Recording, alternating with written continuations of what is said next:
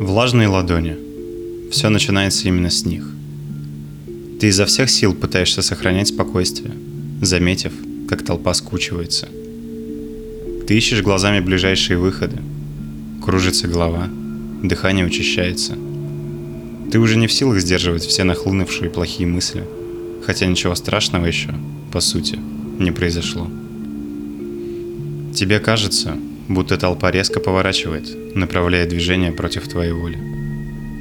Все торопятся к ближайшей двери, будто их жизнь на кону, и вот-вот случится непоправимое. Мне довелось пережить нечто подобное, и я хочу этим поделиться с вами сегодня. Большинство людей и представить себе не могут, как быстро большое, но упорядоченное столпотворение может превратиться в абсолютную анархию – какой ужас и отвращение оно вселяет, если не повезет оказаться посреди него. Люди могут прочитать заголовок в газете. Четверо пострадали в огромном скопище в ходе мероприятия. И представить, каково пережить это. Но никогда, никогда они по-настоящему не поймут, какой это кошмар наяву. Некоторые из нас частенько думают об этом. Постоянно, я бы даже сказал. Когда что-то похожее на толпу образуется вокруг нас, наше воображение уже не остановить. В эти моменты мы начинаем жалеть о том, что вообще родились. Специалисты называют это наклофобией, боязнью толпы. Или, если точнее, это страх того, что толпа может сделать с тобой, если ты с ней встретишься. Я не всегда страдал от наклофобии. На самом деле, я лишь недавно стал ей подвержен – а именно 4 месяца назад, когда впервые почувствовал себя неуютно в скоплении народа. Это прозвучит безумно, но мне кажется, что причиной тому был элемент паранормального. Будто моя фобия была признаменованием, но об этом позже. Стоило моей фобии начать проявляться, как я стал чем-то вроде затворника. Я работал удаленно, и лишь изредка мне приходилось посещать офис. Если нужно было выйти на улицу, то я избегал людных мест в час пик. Я не очень понимал, откуда вообще взялась эта фобия, но было слишком поздно. Она контролировала мой образ жизни.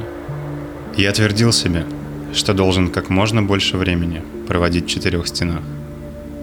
Но однажды это должно было случиться. Когда у меня больше не было предлога оставаться дома. Когда нужно было отработать общие часы в офисе. Когда мне пришлось сидеть в помещении со всеми этими людьми – когда после работы я попытался поймать такси, но на дорогах были пробки. Когда я решился на поездку в метро. Когда моя станция оказалась закрыта, и мне пришлось бежать до соседней. Когда в тот день закончился концерт известного исполнителя. Когда 80 тысяч фанатов покинуло стадион, и все они отправились по домам. Затем все стало намного хуже. Я спокойно шел по платформе, когда сборище меломанов заполнило станцию. При виде этой оравы все мои симптомы сразу же активизировались. Руки вспотели, дышать стало трудно, голова закружилась. Я больше не мог сдерживать себя и бросился к ближайшей урне, в которую меня стошнило. Тем временем число людей становилось все больше. О личном пространстве и речи не шло. Приходилось стоять плечом к плечу с незнакомцами. Да, было ужасно оказаться в этой ситуации. Если бы я мог, я бы сделал все возможное, чтобы ее избежать. Но в тот момент я старался терпеть. Говорил себе, что это не конец света, и все обойдется. И тут же меня оглушил звук выстрела. Беспорядок не заставил себя ждать. Толпа рванула в сторону ближайшего выхода. Люди кричали как резаные. Меня зажало между несколькими людьми, которые как раз двигались в ту сторону. Иногда мне казалось, что мои ноги даже не касались земли словно я стал частью какой-то однородной массы. Еще один выстрел. Истерию уже было не остановить. Я начал осознавать, в какой я серьезной опасности. Включился инстинкт самосохранения. Я понимал, что вероятность того, что одна из пуль попадет именно в меня, крайне мала. Наибольшую опасность данной ситуации представляла именно толпа. И тогда я понял, что в тот момент каждый из окружающих разделял мою фобию. Потому что это больше не фобия, это реальность. И каждый делает все в своих силах, чтобы выжить. Давка была неизбежна, потому что никто не хотел ни секунды больше оставаться в метро. Люди с дальнего конца станции давили на тех, кто был спереди. Из-за этого быстро покинуть подземку не мог никто. Чем страшнее становилось людям, тем сильнее они толкались. А чем сильнее они давили, тем труднее было людям спереди оставаться на ногах. Хрупкая женщина позади меня выглядела так, будто вот-вот задохнется. «С вами все в порядке?» — крикнул я ей. Она просто молча посмотрела в ответ. У нее был шок. Вполне возможно, она уже приняла факт того, что эта давка будет последним, что она увидит. «Это все твоя вина», — пролепетала она. Я ничего не понял. Она действительно это сказала? Или мне послышалось, потому что страх уже держал мой разум в тисках? Ростом я выше среднего, что позволяло мне наблюдать за ситуацией свысока. Рядом со мной 500 человек или около того пытались добраться до двойных дверей, над которыми горел знак запасного выхода. Но из-за всеобщего эгоизма этот процесс сильно затягивался. Постепенно и моя очередь подошла. Я бы что-то споткнулся, но не упал. Жаль, что я не сразу заметил, что именно мешало проходу. Потому что это были люди. Мы наступали на десятки тел людей, которые упали на пол из-за давки. Я едва мог разглядеть их силуэты под ногами, но был уверен, что некоторые из них еще дышали. Несколько раз кто-то пытался схватить меня снизу за ноги, словно пытаясь утянуть в реку Стикс. В какой-то момент движение остановилось, и я взглянул вниз – Моя левая нога стояла на шее девушки. Она была парализована, потому что я был не единственный, кто стоял на ней. Еще несколько человек как минимум. Ее руки, ноги и тело были полностью сдавлены, но она еще была в сознании. Все, что она могла, в панике бегать глазами по сторонам. В какой-то момент я поймал ее взгляд, и она молила меня о помощи. Но я сам еле дышал от давления со всех сторон. Что уж там говорить о помощи кому-то. Раз, два, три. Крепкий мужчина спереди заручился поддержкой соседей, и вместе они пытались сделать брешь в толпе. Пространство, которое образовалось, дало ему возможность поднять кого-то с земли. Наверное, это была его дочь. Ее лицо было все в крови, и она не подавала признаков жизни. Отец обернулся, ткнул в мою сторону пальцем. Его лицо скорчилось от скорби, Посмотри, посмотри, что ты натворил. Как ты мог? Я начал вертеть головой из стороны в сторону, пытаясь понять, к кому он обращается.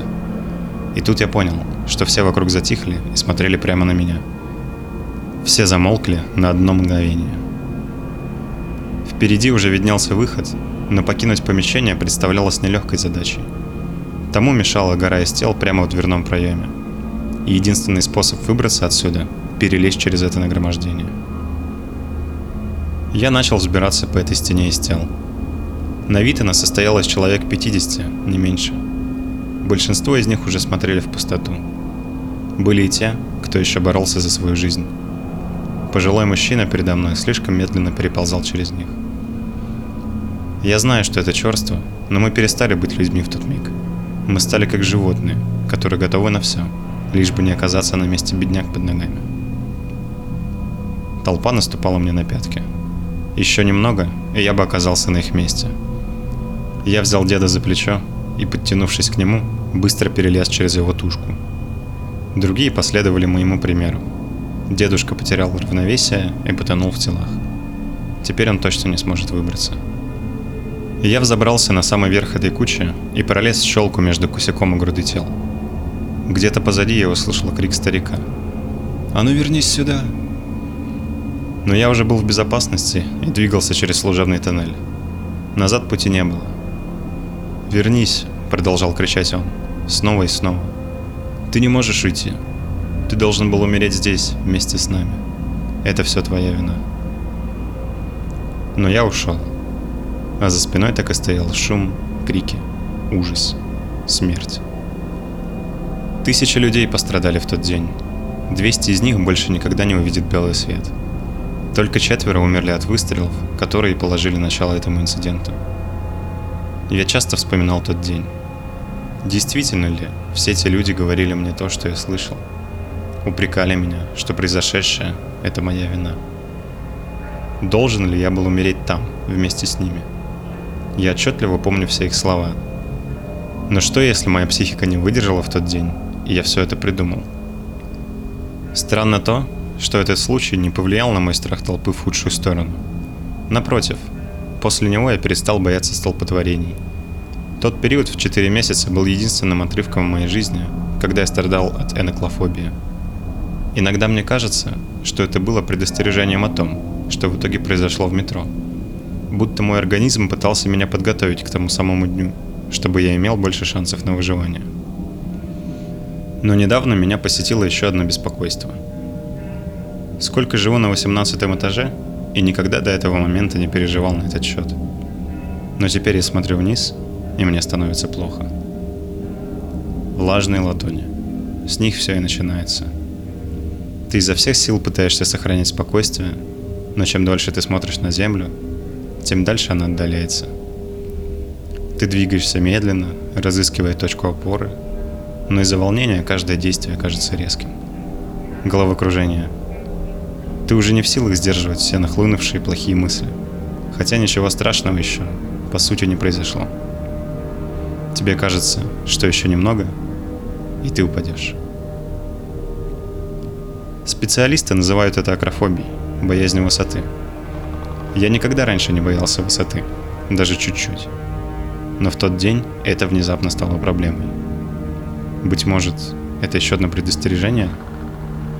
А может, мне следует переехать в новые апартаменты на первом этаже.